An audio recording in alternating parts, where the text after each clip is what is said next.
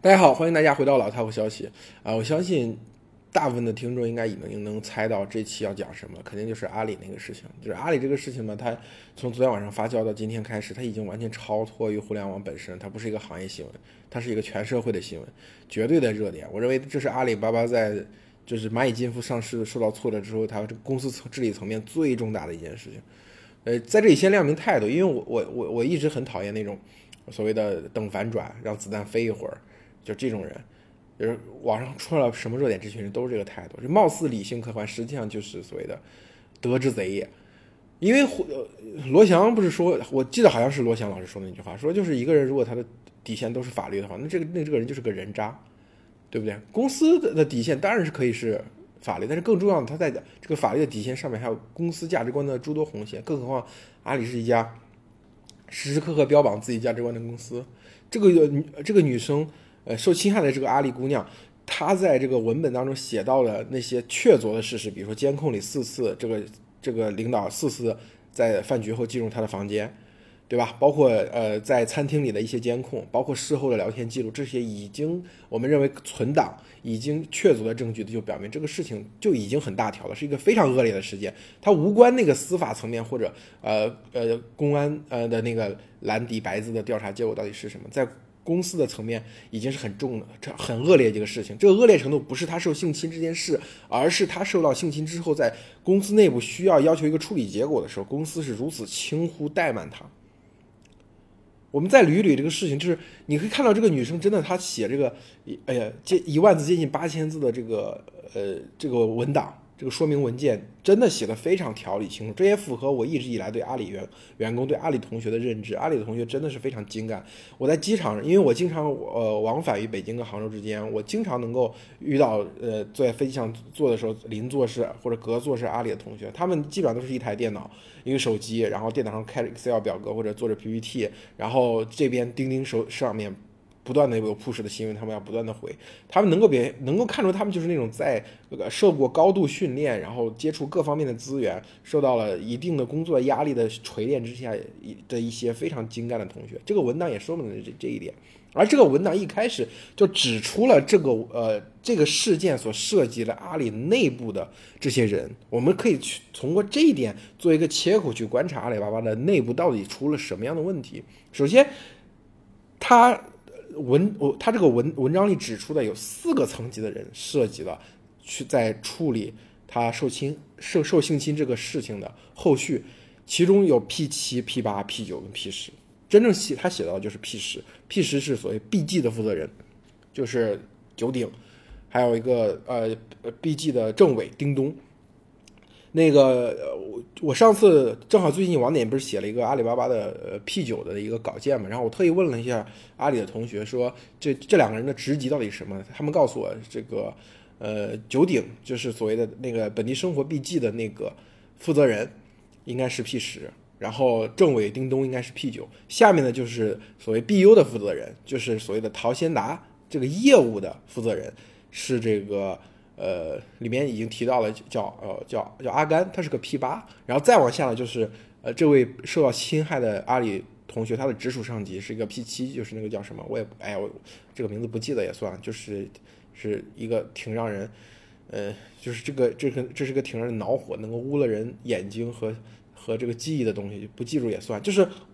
总结来说就是从 P7 到 P10 4个层级的人涉及，而这4个层级的人啊纷纷都在这个事情上表现出了惊人的冷漠。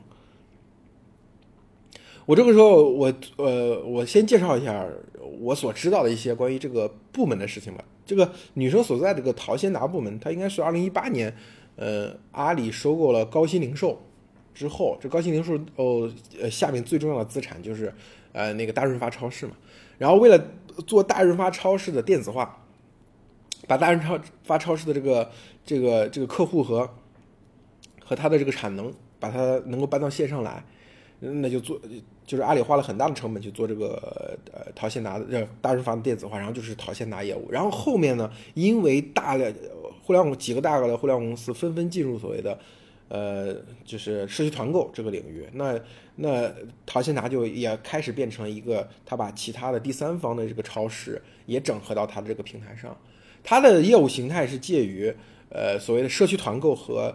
前置仓之间。前置仓就是阿里巴巴的两个自有的业务，一个是天猫超市，一个是盒马生鲜，这个就是阿里自建的仓储，然后这个仓储离用户很近，然后所以配送的效率很高，就是大家基本上下单之后，你比如说盒马生鲜是30分钟到，然后天猫超市当天到达。那社区团购呢是以小区为单位，以社区为单位，小区社区里面有个团长，大家下了单之后去他那里取货。而这个淘信达是介于这两者之间，就是有阿里自己自有的这些门店，也有第三方的这个门店，然后还是基于这些商超原有的这个配送网络，原有的这个销售渠道，原有的这个客户关系，然后去做这个本地生活这一块。它其实是一个相对来说是目前所谓阿里前线比较吃紧的一块。为什么？因为阿里跟拼多多呀、滴滴呀、美团去打这个社区团购这一战、本地生活这一战，其实它面临的压力是比较大的。刚刚因为今年7月份，阿里的本地生活它是做了一次大的构架调整，不是那个俞永福又领军，然后那个原来饿了么的那个王磊是所谓原来的本地生活的 CEO， 他给换掉了现在的老顶嘛，就是这个李永和，就是这次阿里这个姑娘这个善后处理事件中层级设计最高的就是这个人，然后下面有本地生活的其他的新零售的业态，也有这个淘信达，而天猫超市好像是被分到了别的地方。所以我为什么讲到业务讲这么多呢？其实主要讲一块，就是现在这块业务在打仗，而且这块的业务比较吃紧，所以这个时候就能够看出来，又因为平时你有时候看不出来。越意识到这种所谓的你在价值和这个业务之间要做选择的时候，那这个时候就能看出这个公司的价值观到底它的这个成色有多少。因为我觉得从我刚才讲的这个公司的结构中，大家能看，其实这个事情是在公司的这个业务这个产品线的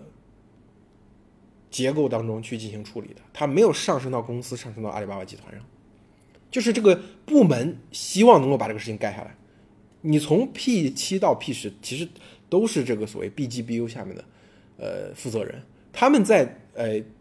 目前这个状态下肯定是希望这个事情不要影响到自己公司，自己这个部门在公司的利益，在公司能够获得的资源，也不要去影响现在在前线打仗的事情。所以宁可牺牲这个姑娘，牺牲这个女生，牺牲公司的价值观，也希望把这个事情捂住，最好让这个女生自己把它消化掉。所以这能够体现出来。其实在比如说在阿里巴巴的在公司治理上，经常会讲这个党史，经常会讲我党的故事。马云曾经带着人去过古田，也去过延安好几次。就是在当年在延安是有一个所谓著名的黄克诚事件。这个黄克诚事件讲什么？就是一个红军的将领，他追求一个到延安的进步女青年，追求无果，最后就枪杀了这个女青年。这个事情在当时有一个争论，就是为这个一个红军的将领培养很不容易，他也屡立战功。那因为他触犯了这个革命队伍的纪律，那能不能刀下留人？那毛泽东的看法是绝对不能刀下留人，越是高级的干部越要把这个价值观要做端正。那个规矩，首先你能约束住高级的干部，你才能约束下面的人。其实阿里过去他也有一套这样的逻辑，叫所谓的就是所谓的这个，在官民生当年主导了阿里的这个六脉神剑，建立阿里早期的价值观当中，它有一个模型是所谓的什么野狗，那个牛，小白兔。这三个结构是什么？就是野狗是那些特别能做业务，但是它的价值观有问题的；黄牛是业务一般，但是价值观也有；那小白兔是价值观很正，但是完全没有业务的人。所以过去阿里巴巴是有这样的一个。价值观当中或者公司的管理上有这样一个结构，它是专门是说这些野狗，就是这些有业绩但是没有价值观的人是一定要清除出队伍。但是目前来看，在阿里的实际的公司的结构当中，实际公司的管理当中，至少在部门这个层面上，这个价值观已经消失掉了。接下来我们就可以探讨为什么在部门这个框架下价值观已经消失掉，因为之前有过一个很大的争论，就阿里的价值观有过很大的争论，是觉得最近几年阿里味儿在消失，然后阿里的这个价值观只管普通员工，不管高 P。当时的高 P 主要是指这个 P8 P9 甚至以上的这样的一个阿里的员工。但是最近那个晚点不是出那篇文章，他也讲到现在 P9 是有点放水了，真正意义上的阿里的高管应该是指 P10。所以这次就有一个非常有意思的指标，大家可以去观察，就是这个老顶他这个 P10， 就是因为这个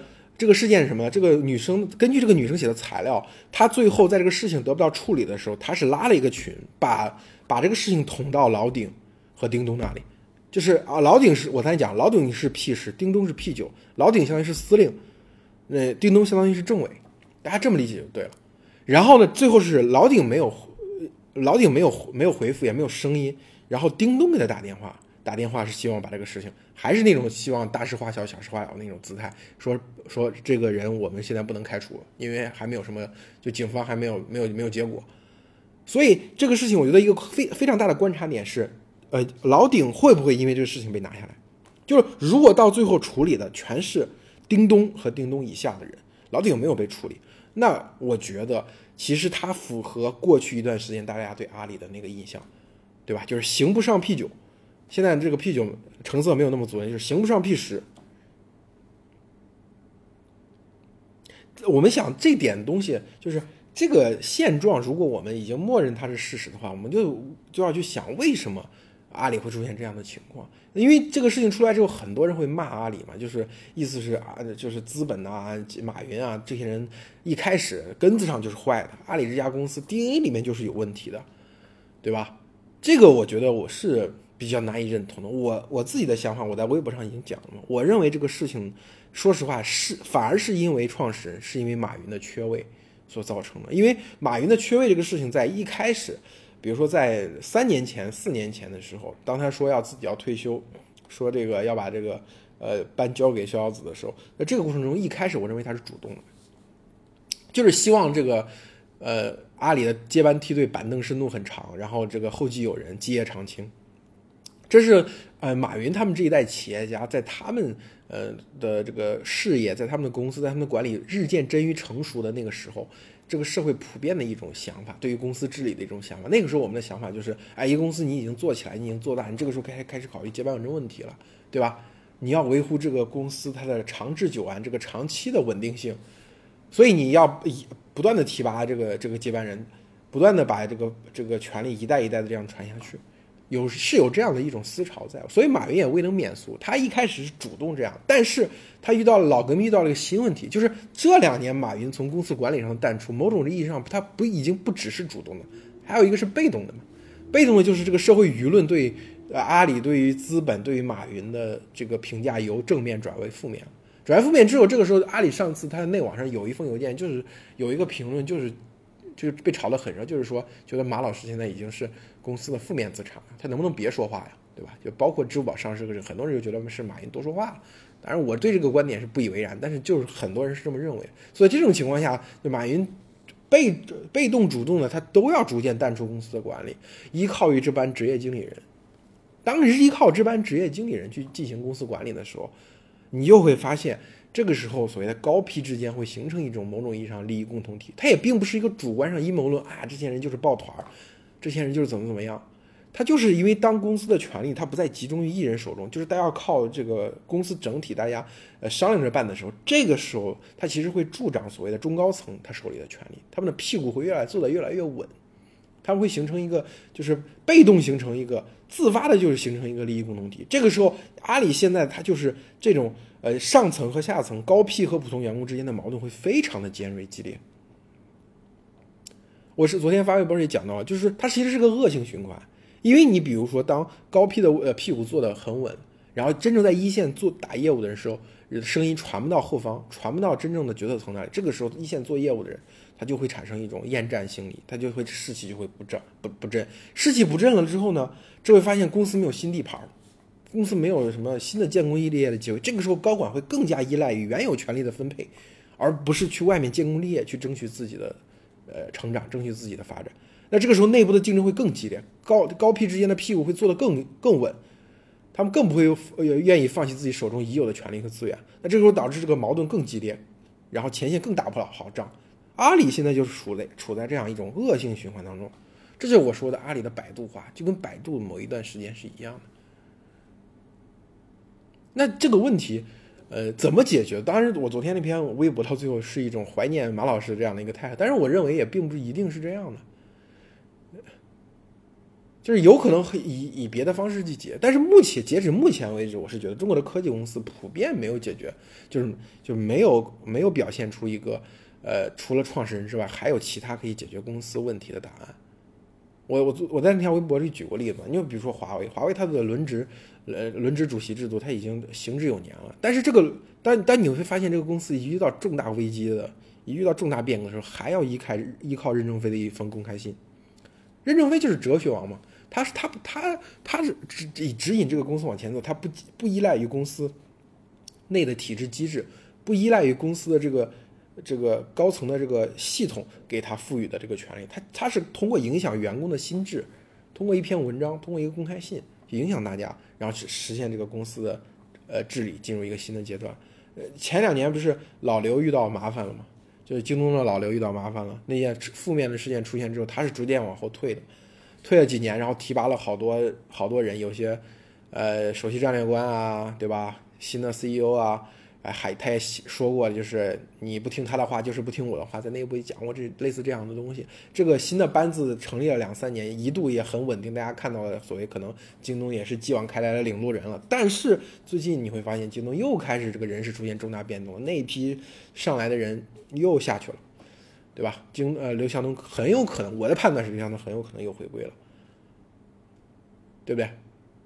我讲阿里的百度化，那百度。这两年，它一方面它的信息流也算是做起来，它的手摆某种意义上虽然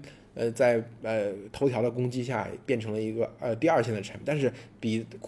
几年前的那种溃败、那种人心思变、人心浮动的状态要好一些，而且在 AI 或者其他的这些领域，它也逐渐也摸索出来一些方向跟打法。然后内部的治理呢，把崔珊珊请回来之后，总也有一些长足的进步。就是百度虽然已经调出1线，但在2线当中，他当他调到2线的时候，他逐渐稳住了阵脚。这其实也是靠李彦宏实现的某种意义上他的御驾亲征嘛。比如说手摆这些事情，很多时候就是他从过去那种希望某一个职业经理人把这个事情做好，变成了自己亲自上，必须自己看着、自己管，战略自己定。所以我觉得这个其中的原因到底是什么呢？我可以给大家提供一个思路，就是当一家公司，就过去一家公司的周期可能是几十年甚至上百年，就比如一个行业原来有它没有这个行业，在工业化当中形成这个行业，崛起的过程中，创始人发挥他的巨大的主动能动性，把这个结构、把这个公司的结构、把这个行业的规则制定起来，然后呢，这个行业的规则可能后面100年都不会出现特别大的变化。这个时候，这个公司或者这个行业的周期，它是比你创始人的寿命要长，而且长好几倍的。就你创始人可能从你做这个事情到成熟，可能有20-30年时间，然后平稳的交接班可能有10到20年时间，一共就这么长时间。但是这个行业的周期是上百年的，那这个时候去要求你创始人必须在你有生之年把这个班交出去，对吧？选到自己合适的接班人，然后继续把这套体系制度维持下去，不至于在你死后人亡政息。这是上一代企业所谓的工业时代，或者说某种意义上电气化时代，对吧？我们对公司治理的长期的一种想象，这就是所谓的基业长青嘛。但是到了互联网行业，这个科技行业受摩尔定律支配，受新技术的支配，它速度非常快。一个行业周期，我们讲，比如说以中国互联网一例，1996年到2010年之间，这10年左右的时间是所谓的 PC 互联网行业。那哪怕这个 PC 互联网行业，你大概也能分出来2部分，所以 Web 1.0 和 Web 2.0。然后等到所谓2010年之后是所谓的移动时代，对吧？移动时代到现在可能是已经进入尾声了。我们在想下个时代是什么 AI 的时代，还是什么智能化的时代？就是它差不多一个周期，短则5到6年，快了也长了也就10来年。这个时候你一个创始人他的这个寿命可能长达30年时间，甚至管理寿命长达50年时间。他的管理寿命过程当中要经历公司的3到5个周期，甚至更多。那这个时候，其实对你创始人的核心要求，从这个你需要找到合适的接班人，变成你在这次转型当中要自己认识到这个行业的迭代升级，你的认知要跟得上去，你要看到这个机会，然后能够主动的推动这个公司组织管理上、产品战略上的这个转型。这就变成了今天中国互联网的故事，今天中国互联网企业的故事。你比如说你尤其是像比如说像黄峥、张一鸣、王兴这些人，要王兴最大79年，其他人都是80后，他们今年才多少岁，对不对？就是在他们这40岁左右的这样一个年纪下，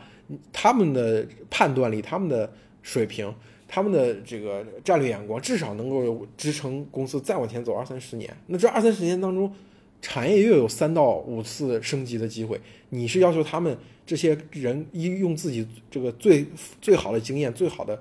智力去驾驭公司进行转型呢，还是让他们再找一个接班人来交给这些经理人？我觉得肯定，目前来看，肯定是前者，对吧？就说到这儿，我就有一个题外话了，就是我一直觉得，比如说像我前两天发微博说，我说当你去想描述很多互联网行业根本性的规律的时候，这个时候你会发现王兴这个人的金句根本就绕不开，对吧？再比如说在王兴、张一鸣跟黄峥这3个人当中，我就觉得黄峥就是那种，他是那种小圈子，他的这个认知是那个小圈子形成的，就比如说他那些所谓的这个干爹啊，对吧？所谓的这个导师啊、领路人啊，那个小圈子给他灌输的很多，所以他有时候讲话的东西，你有时候觉得黄峥这个人讲话有点摸不着头脑。张一鸣这个人呢，我是觉得他对于信息的需求是很渴求的，他是能够利用公开的信息帮助自己做很多的决策，帮助自己做很多的判断，但是他是一个不乐于向社区反哺信息的一个人，就是他看别人的信息。他看书，他看这个互联网整个公寓生态当中沉淀下来的信息，他是乐此不疲的。但是你让他讲，他是不愿讲的，有点闷声发大财的意思。只有王兴是他又像是一个巨大的信息收集器，他又像一个巨大的这个输出的设备，就是 input output 同时兼具。所以我觉得王兴的表达是我们这个互联网上非常有价值的东西。但是呢，对吧？现在大家众所周知，他也不能再随便说了。自从上次写吟诗之后。这个我觉得就是还是蛮可惜的，好吧，这个地方我就告一段了。就讲到阿里巴巴内部的这个事情，我对这个事情大致是这样一个判断。接下来咱们再把这个目光回到阿里身上，就是这个事情出来之后，这是刚才是我的这个版本，那每个人都有自己不同的版本，对吧？那些道学家们抓住这个机会讲这个批判这个资本，对吧？那还有很多人各自从各自的角度去阐述，其实各种各样的观点我觉得都很热闹。其中有一个东西是社会热议比较多，就是当年的阿里这个破冰文化，就阿里早期的这个破冰文化，网上传的比较多那几个微博我都看了，用的都是似是而非的材料，有的是很老3-5年前甚至10来年前的材料，有的用的是根本就不是阿里发生的事情，把它这个移花接木到阿里身上。阿里这个所谓的破冰文化，它肯定是行之有年存在的，我不能说不存在，但主要这个破冰文化是在当年早期阿里的中共铁军，就是中国供应商的就是这些人他们中间流行的一种团队文化吧。它不是阿里的所谓的正式的公司的人事管理，公司的这样一个每个人都必须参加的这样一个环节，不是这样的。但是有一些中共出来人，后来因为中共被干掉之后，有一部分人就转到其他的岗位上，有的人出去创业了。其实他有的时候可能把这个所谓的这个破冰文化带到其他地方去。我在2015年年底去杭州，开始在杭州长期出差嘛，当时就是有一部分业务是跟阿里重合比较多，见了很多阿里系的创业者和阿里的员工。我当时对这种文化也是非常嗤之以鼻的，但是从另外一个角度去理解，就是阿里的中共铁军，他们早期这群人，说实话都是比较野性的，就是比较草根的，就是某种意义上你可以从贾樟柯的电影当中去想象一下那些人的出身。他们出身都不是很规整的，不像今天阿里的员工，某种意义上都是985，至少是个211。你要没有985、211的学历，硕士学历，你很可能简历这一关就很难过，对吧？今天的阿里巴巴已经变成了这个应届生们最想去的单位之一。但是在2007年之前，就阿里巴巴第一次上市之前，阿里其实很难招到很好的大学生的，在浙江，反正浙大是学生是肯定不愿意去阿里巴巴的。对吧？所以他早年阿里，尤其是马云这样的，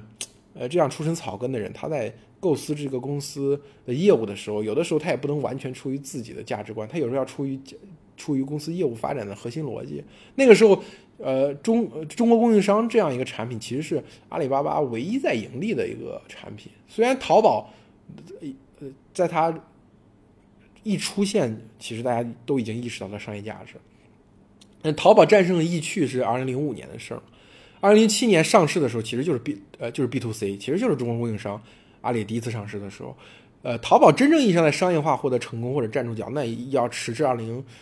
年，就是那个天猫围城，就是天猫的前身是淘宝商城嘛，开始让大品牌化的东西入驻淘宝，然后另外打造一套流量系统，这套流量系统是给阿里带来巨大现金的。但是早年淘宝其实从这个业务上其实不是一个阿里的核心的营收的来源，在早期啊。所以说中共那些人某种意义上是被默许，而且大家要知道阿里的价值观一开始就是来管这群中共的这群销售的，这群人天天是在外面跑的。这个时候公司的画红线的一种方式其实就是你管这些人你必须以某种非常明确的规则，然后非常毫不留情的执行，你才有可能管住这些人。这些人就是那个所谓的小白兔野狗老牛理论，大部分人是野狗。这个时候你想要把他们管住，就必须用这种红线的方式，谁不听就干掉谁。那这群人其实他某种意义上他处在一种高强度的工作当中，他不断去跑业务、拜访客户、要喝酒，这些事情在那个时代真的是太正常不过。大家评价一家公司或者评价一种文化，你不能要脱离它的时代。你比如说今年在MeToo运动已经席卷中国3年之后，大家当然在男女平权问题上已经这根弦绷得已经很紧了，但是它不代表着2003年它就是这样的。包括这次，比如说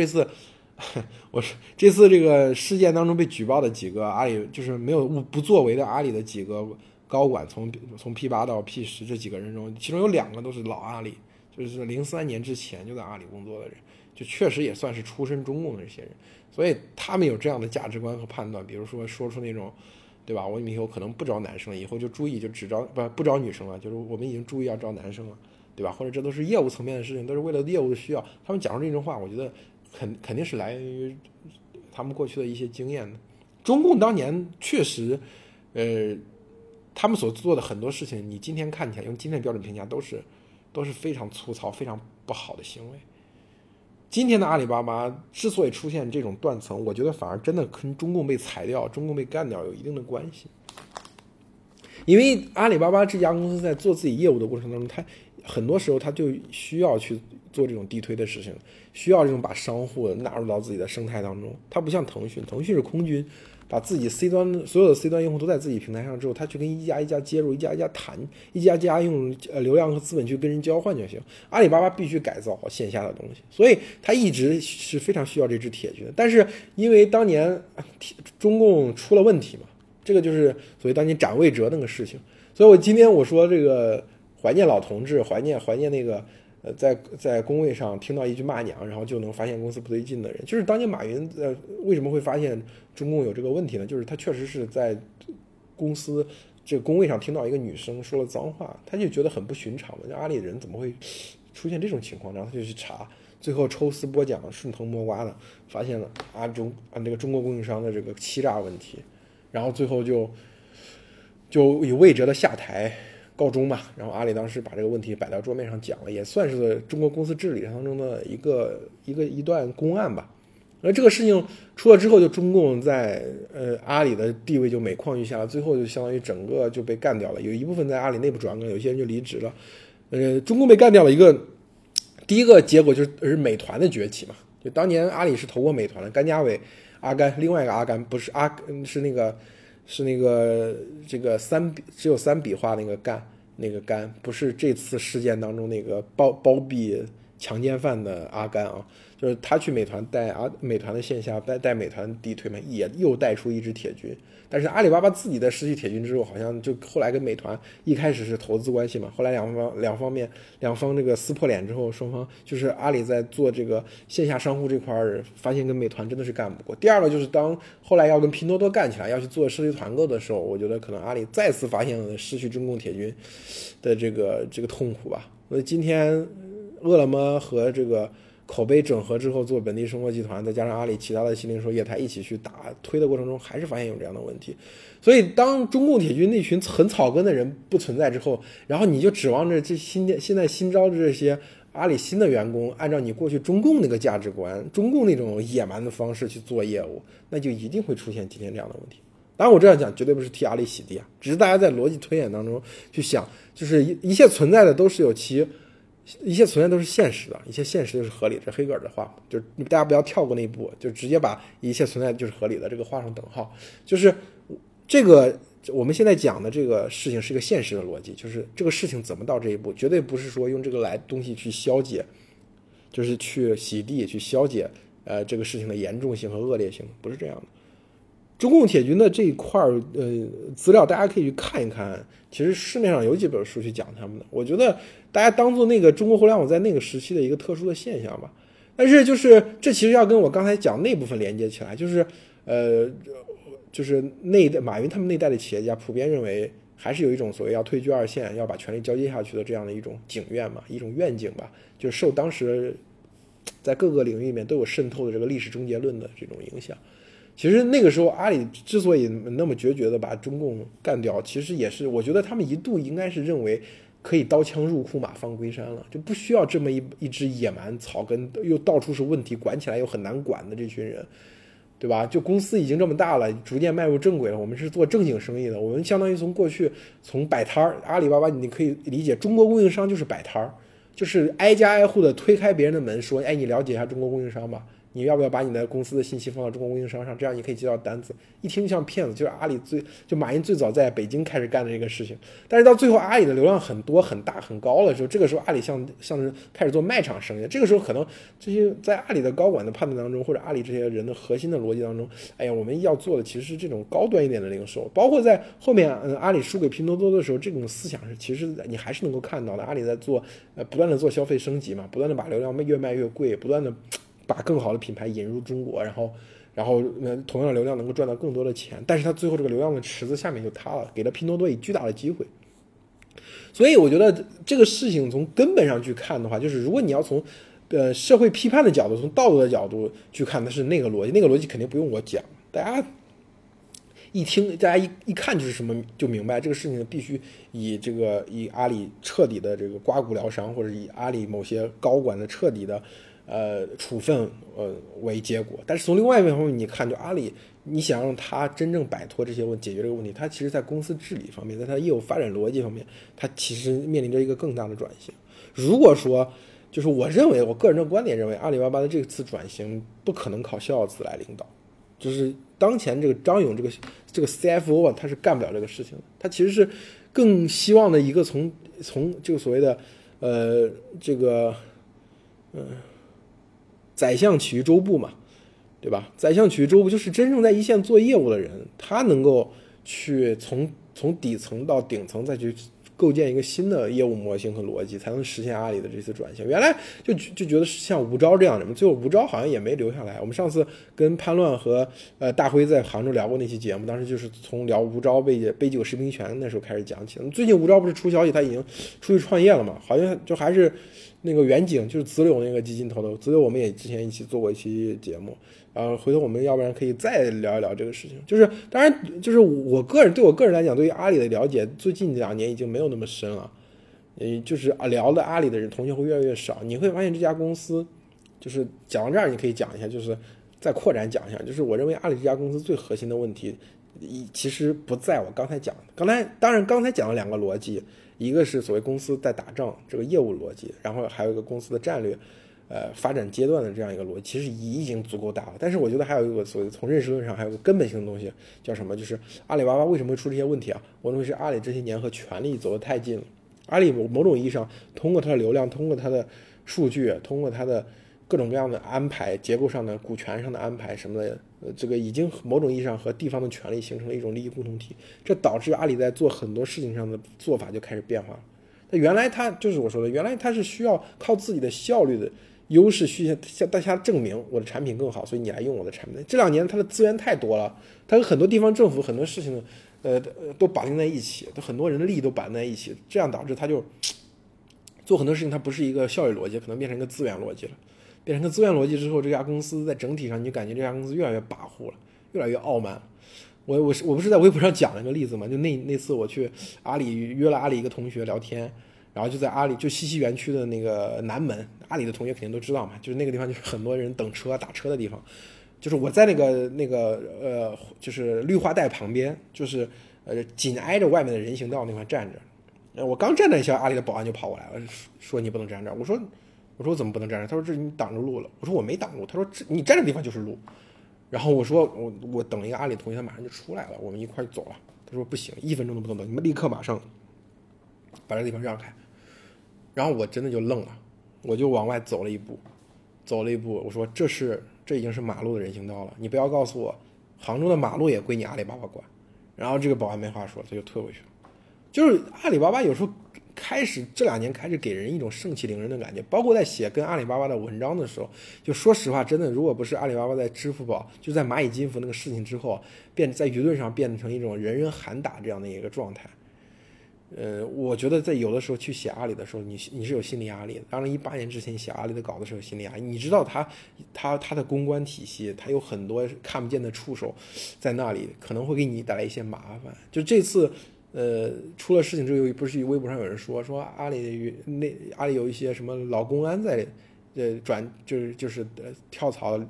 这个下海之后就到了阿里巴巴工作，确实是有这回事儿的。就阿里的一个合伙人之一郭靖嘛。就是原来杭州的一个明星警察，是那个刑侦大队的一个支队长，后来他去阿里负责内控和什么什么安全什么的那些东西。就阿里确实有一批杭州的公安系统，是有些人是去了阿里的，就是包括公关上阿里的那种高举高打那种激进的打法，确实给人一种很大的压迫感。所以在阿里蚂蚁金服那个事情你出事儿之后，就是在舆论上他被打倒了之后，确实你会觉得，讲起阿里来说会相对自由一些。这是一个什么？我也不知道它到底是不是一个好事。但是我也是很不喜欢那种把阿里污名化，把阿里连同于资本。就是我刚才讲的，阿里的同学，阿里到目前为止，我认为还是中国经济当中的先进生产力。阿里的同学，我 P10 以上，除了公关口，我基本上不怎么认识的。但是基层的同学聊的比较多，见的比较多，真的素质还是很过硬的。当然现在阿里内部的问题，它不是这群人的素质过硬不过硬，而是说，上层跟底层这个脱节，这个互相之间的这个对立，这个时候一定要问题要迅速解决，要不然再往下一步就是这个公司里面到处就是招2流3流人才了，都是一些烂人聚集在这一起，这个起来管起来就更麻烦。现在我觉得阿里的人还是没有太大问题，只是说这个结构这个组织没有理顺的问题。上次跟阿里的一个同学聊天，我就说嘛，阿里现在要做就是3步走，就第一部分先提振一下士气，大家内部团结一下；第二个就是打一个胜仗，对吧？让大家觉得我们还是能够开疆拓土的，还是有希望的。然后第3步，你真正明确一个战略。但是当时基于的逻辑是，我认为现在就是逍遥子的领导能力还可以，还是有一些猛将，帐下还是有些猛将能够打出去的人。但是目前来看，这次事情出了之后，我的判断就是，那逍遥子恐怕是无法领导这个事情了。他不仅仅是说是逍遥子在比如说在蒋凡问题上，他没办法把蒋凡这个事情处理的能让下面基层满意，也不是说他到底能除了在蒋凡之外，能不能再找到一些替代的人选，对吧？能够完成公司的转型。包括蒋凡确实也是逍遥子找到了嘛，就是他，而是说公司已经不太信任你了，就是基层已经不太信任你了。那这个时候其实真的还是需要原来的创始人，原来的也不说马云本人了嘛，但是他一定要发挥一些作用。我觉得这个时候阿里巴巴才可能完成转型。但是目前的这个氛围，这个空气好像又不太合适，对他又不是很友好，这就比较让人头疼了。可能这个问题可能还要拖一段时间，我觉得。我希望这件事情对于阿里巴巴来说是一个契机吧，就是能够让推动他把那些该做的事情给做了。如果说他最后阿里巴巴再没有一个决心，一个刮骨疗伤的这样一个决心，再干掉一批人，在一个相当高的层面上去为这个事情负责，那我觉得真的这个人心散的会更快。所以我刚才开篇就讲到一个问题，就是这次我就不说逍遥子会不会因为这个事情受到惩罚了啊，我就说就是老顶这个人 P10这个 BG 的负责人会不会因为这个事情引咎辞职或者下台，这就是一个核心观察点。如果他会引咎辞职或者下台，那我觉得对士气来说还有的挽回。如果说老顶就是他读到了这个女员工的信息没有回，就这个人以这个他没有看清，他说他没有看到，没有仔细看，或者一时工作失误把这个事情划过去了，老顶还继续是这个 BG 的负责人，那我觉得这个事儿真的是没救了。就是阿里未来会有以更大的动荡和阵痛去完成转型。好吧，那这一期我就聊这么多，回头我们可能再找找跟阿里熟悉的同学，我们再深入的，可能再过2个月、3个月甚至半年之后，我们再回头去看这个事情，可能会有更清晰的这个结论。那这一期就到这里，我们下期再见，谢谢大家。